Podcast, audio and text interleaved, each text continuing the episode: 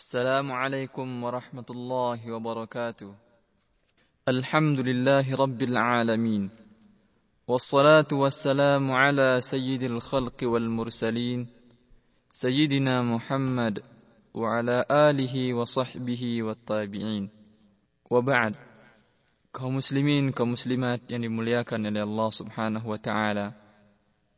Setelah membahas tentang salat, kemudian zakat, kita lanjutkan membahas tentang rukun-rukun Islam yang sekarang insyaallah akan kita jelaskan tentang as-saum atau puasa.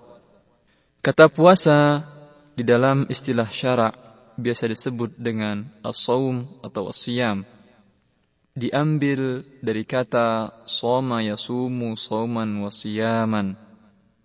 Maknanya adalah menahan.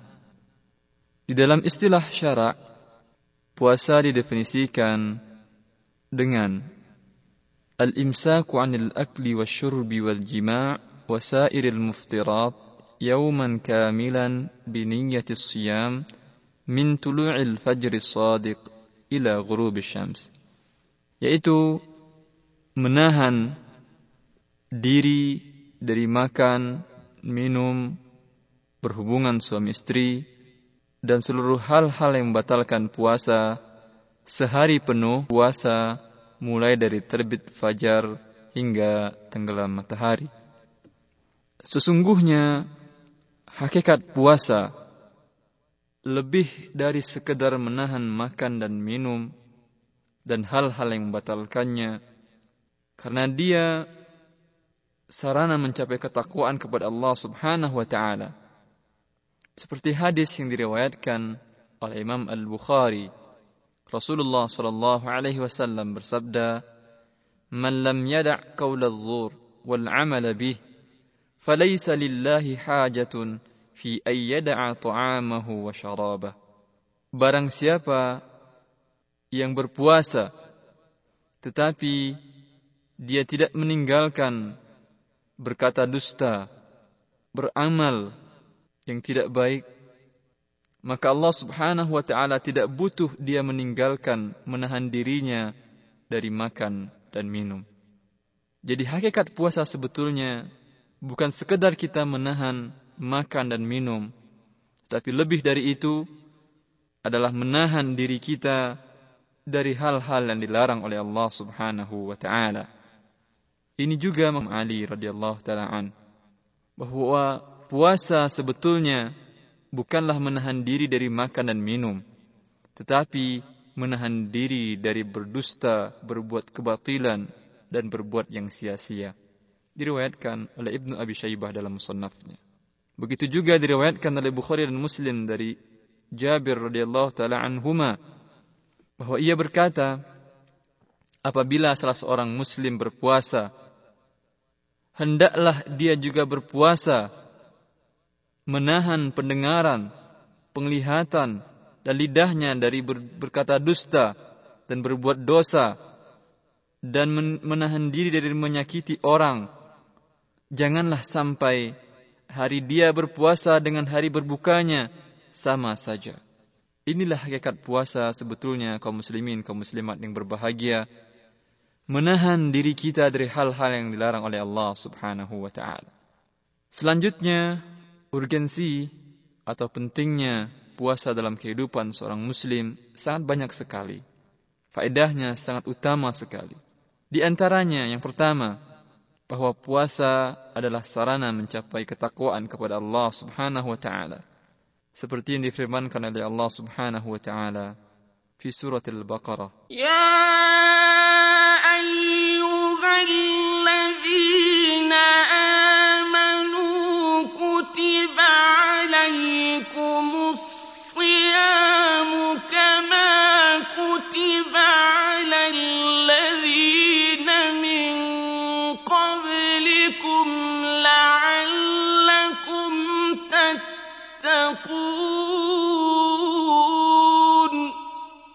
Wahai orang-orang yang beriman, telah diwajibkan kepadamu berpuasa, sebagaimana telah diwajibkan kepada umat-umat terdahulu sebelum kamu. Niscaya kamu akan menjadi orang yang bertakwa. Ibnu Qayyim menjelaskan bahwa puasa mempunyai dampak yang sangat ajib sekali dalam memelihara anggota yang zahir dan kekuatan yang batin. Puasa menjaga diri manusia, menjaga hati kalbunya dari hal-hal yang merusak hati dan kalbu. Maka dengan demikian, puasa mengantarkan manusia mencapai ketakwaan kepada Allah Subhanahu wa taala. Karena bila mana hakikat puasa yang telah kita sebutkan di atas dihayati dan direnungi oleh orang yang berpuasa. Bahwasanya dia bukan hanya sekedar menahan haus dan lapar menahan dari sesuatu hal yang dihalalkan oleh Allah Subhanahu wa taala. Tapi lebih dari itu andai dia mampu kuat jiwanya kuat diri dan tubuhnya menahan dari hal-hal yang dihalalkan oleh Allah Subhanahu wa taala memakan harta rezekinya sendiri, berhubungan dengan istri yang halal dinikahinya, apatah lagi, tentu dia lebih kuat untuk menahan dirinya dari hal-hal yang diharamkan dan dilarang oleh Allah Subhanahu wa taala. Sangat ironis sekali, sangat menyedihkan puasanya seorang muslim yang dia menahan dirinya dari hal-hal yang dihalalkan oleh Allah, dari makan harta yang dihalalkan oleh Allah Subhanahu wa taala kemudian dia tidak mampu menahan dirinya dari mengerjakan hal-hal yang dilarang oleh Allah. Dia menahan lapar, tetapi tidak bisa menahan berdusta. Dia menahan haus dan dahaga, tapi tidak bisa menahan bergunjing. Maka sebetulnya puasa orang ini tidaklah sampai pada tujuan yang diinginkan oleh Allah Subhanahu wa taala, tidak bisa mengantarkannya kepada ketakwaan. Ini pentingnya puasa dalam kehidupan seorang mukmin yang pertama. Selanjutnya puasa juga kunci untuk memasuki surga Allah Subhanahu wa taala. Seperti yang diriwayatkan dari Abu Humamah Al-Bahili radhiyallahu taala anhu. Dia berkata, Aku mendengar Rasulullah sallallahu alaihi wasallam berkhutbah di haji wada' dia bersabda ittaqullah wa sallu khamsakum wa sumu syahrakum tadkhulu jannata rabbikum. Bertakwalah kalian kepada Allah. Laksanakan salat lima waktu. Berpuasalah di bulan Ramadan. Niscaya kalian akan masuk surga. Hadis diriwayatkan oleh Imam At-Tirmidzi Kemudian urgensi selanjutnya bahwa puasa membentengi diri kita untuk tidak masuk dalam neraka. Dan bagi orang Islam yang lalai dan nantinya dibalas oleh Allah Subhanahu wa taala dengan dosa-dosa yang ia lakukan, kelalaian yang ia kerjakan, dimasukkan ke dalam neraka sesaat maka puasa akan menyelamatkannya, akan mengeluarkannya dari neraka tersebut. Puasa menjadi benteng dari neraka seperti hadis yang diriwayatkan oleh Abu Hurairah radhiyallahu taala anhu ia berkata Rasulullah sallallahu alaihi wasallam bersabda As-siyamu junnah wa husnun hasinun minan nar Puasa adalah benteng pagar yang kuat membentengi seorang muslim dari neraka. Hadis riwayat Ahmad. Dalam riwayat Ibnu Khuzaimah, Nabi sallallahu alaihi wasallam bersabda, "Asyamu junnatun minan nar, ka junnati ahadikum minal qital." Bahwa puasa adalah benteng perisai kalian dari neraka seperti perisainya seseorang di dalam pertempuran. Kita tahu bahwa perisai di dalam peperangan membentengi jiwa orang yang memakai perisai tersebut dari serangan senjata musuh. Maka puasa sama dengan perisai tersebut fungsinya, dia akan membentengi diri orang yang berpuasa melakukannya dari masuk dalam neraka. Dan bila ternyata seorang muslim masuk ke dalam neraka untuk dibakar, disiksa amalan-amalan dosanya, maka puasa akan menyelamatkannya. Seperti Nabi sallallahu alaihi wasallam bersabda, "Fawalladhi nafsi biyadihi, ma minkum min ahadin bi ashadda munashadatan lillahi fi istiqsa'il haqq min al-mu'minina lillahi yawmal qiyamati li ikhwanihim alladhina fin nar." يقولون ربنا كانوا يصومون معنا ويصلون ويحجون فيقال لهم أخرجوا من عرفتم Nabi bersabda demi Allah bahwa tidak ada orang yang paling menginginkan untuk menyelamatkan saudaranya melebihi orang mukmin nanti di hari kiamat menyelamatkan saudara-saudara mereka dari neraka. Orang-orang mukmin yang masuk ke dalam sorga berkata nanti di hari kiamat, Wahai Tuhan kami, adalah mereka tersebut orang-orang yang berpuasa bersama kami. Mereka sholat bersama kami, melakukan haji bersama kami. Lalu dikatakan kepada orang-orang yang meminta kepada Allah subhanahu wa ta'ala agar orang-orang yang dikenalnya dikeluarkan dari neraka. Dikatakan, Akhriju man araftum. Maka keluarkanlah dari neraka siapa saja yang kalian kenal. Hadis riwayat Bukhari. Hadis ini menjelaskan kepada kita bahwasanya ukhuwah, persaudaraan seorang muslim bukan saja di dunia tetapi akan berlanjut sampai di akhirat kelak.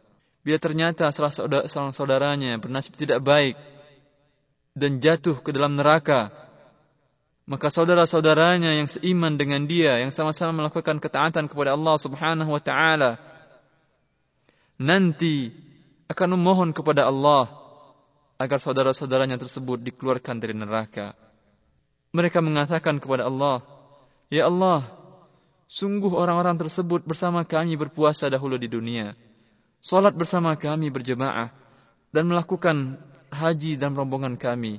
Ya Allah, selamatkan mereka dari neraka." Maka karena doa mereka, Allah menyelamatkan orang-orang yang rugi ini. Inilah ukhuwah, persaudaraan yang kekal dan abadi. Pentingnya puasa dalam kehidupan seorang muslim selanjutnya adalah bahwa puasa merupakan amalan khusus seorang hamba dengan Rabbnya. Dalam hadis yang diriwayatkan oleh Abu Hurairah, Rasulullah sallallahu alaihi wasallam bersabda, "Qala Allah azza wa jal, kullu amal ibni Adam lahu illa as-siyam, fa innahu li wa ana ajzi bihi." Dalam hadis kudusi ini Allah berfirman, setiap amalan anak Adam adalah untuknya kecuali puasa. Maka puasa adalah amalan untukku dan aku sendiri yang langsung membalasnya.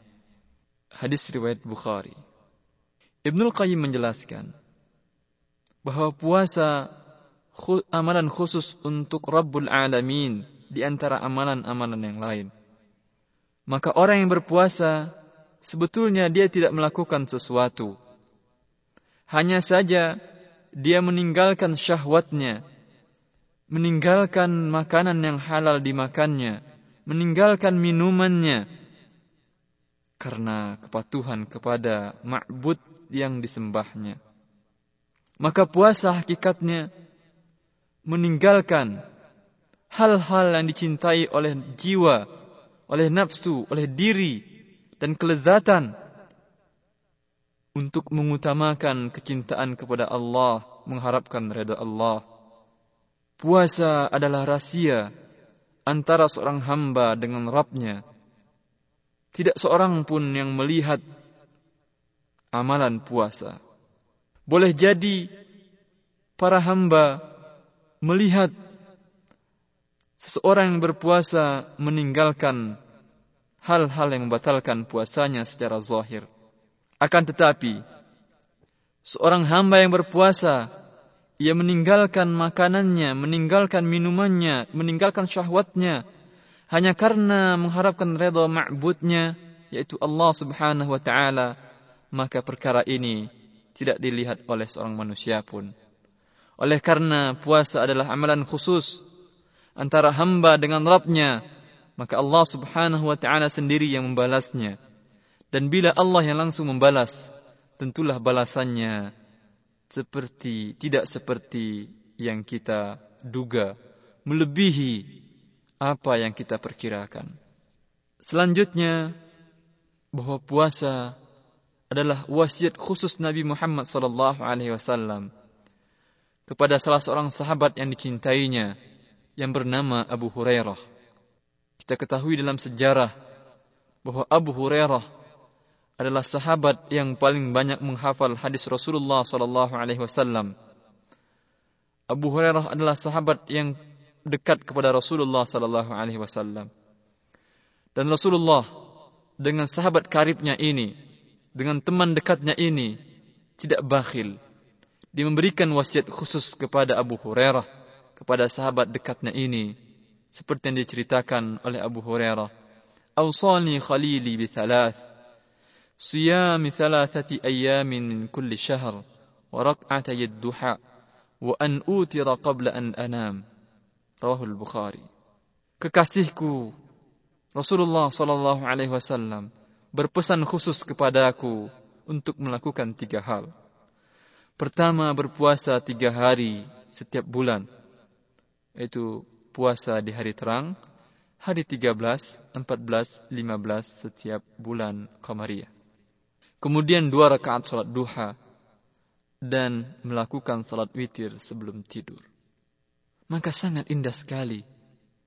Kalau pesan khusus, wasiat khusus Rasulullah sallallahu alaihi wasallam kepada sahabat karibnya ini, kemudian sahabat karibnya ini menyampaikannya kepada kita membuka rahasia khususnya, maka rasanya tidak ada alasan untuk kita meninggalkan puasa. Kemudian Urgensi selanjutnya bahwa di saat berpuasa maka doa yang kita lantunkan kepada Allah Subhanahu wa taala akan mustajab, akan diterima, akan diperkenankan oleh Allah Subhanahu wa taala. Seperti hadis yang diriwayatkan oleh Abu Hurairah radhiyallahu taala anhu ia berkata, Rasulullah sallallahu alaihi wasallam bersabda, "Thalathatun la turaddu da'watuhum." Ada tiga golongan yang tidak ditolak doa mereka. Pertama, orang yang berpuasa hingga ia berbuka. Kedua, imam yang adil, pemimpin yang bijaksana. Ketiga, doa orang yang terzalimi. Allah mengangkatkan doa tersebut di atas awan. Hadis riwayat Tirmizi. Bila mana dalam kehidupan sehari-hari kita mengalami kesulitan, kita mengalami kesusahan, dan ingin kesusahan ini terangkat dari diri kita, hilang dari kehidupan kita, tentulah kita bermunajat, berdoa kepada Allah Subhanahu wa taala. Maka jika ingin doa kita dikabulkan oleh Allah Subhanahu wa taala, berpuasalah di siang harinya. Ketika di saat kita berpuasa, menahan nafsu dari hal-hal yang batalkan, maka lantunkanlah doa, panjatkanlah munajat kepada Rabb. Niscaya Allah Subhanahu wa taala akan mengabulkan permintaan kita. Selanjutnya, orang yang berpuasa akan mendapatkan kegembiraan yang tidak didapatkan oleh selain mereka. Seperti yang diriwayatkan oleh Imam Al-Bukhari. Rasulullah sallallahu alaihi wasallam bersabda, "Lis-shaimi farhatan yafrahuhuma idza aftara fariha bi fitrihi wa idza laqiya rabbahu fariha bi shaumihi." Bahwa orang yang berpuasa merasakan dua kegembiraan yang tidak dirasakan oleh selain mereka. Pertama, bila ia berbuka, ia bergembira dengan berbukanya.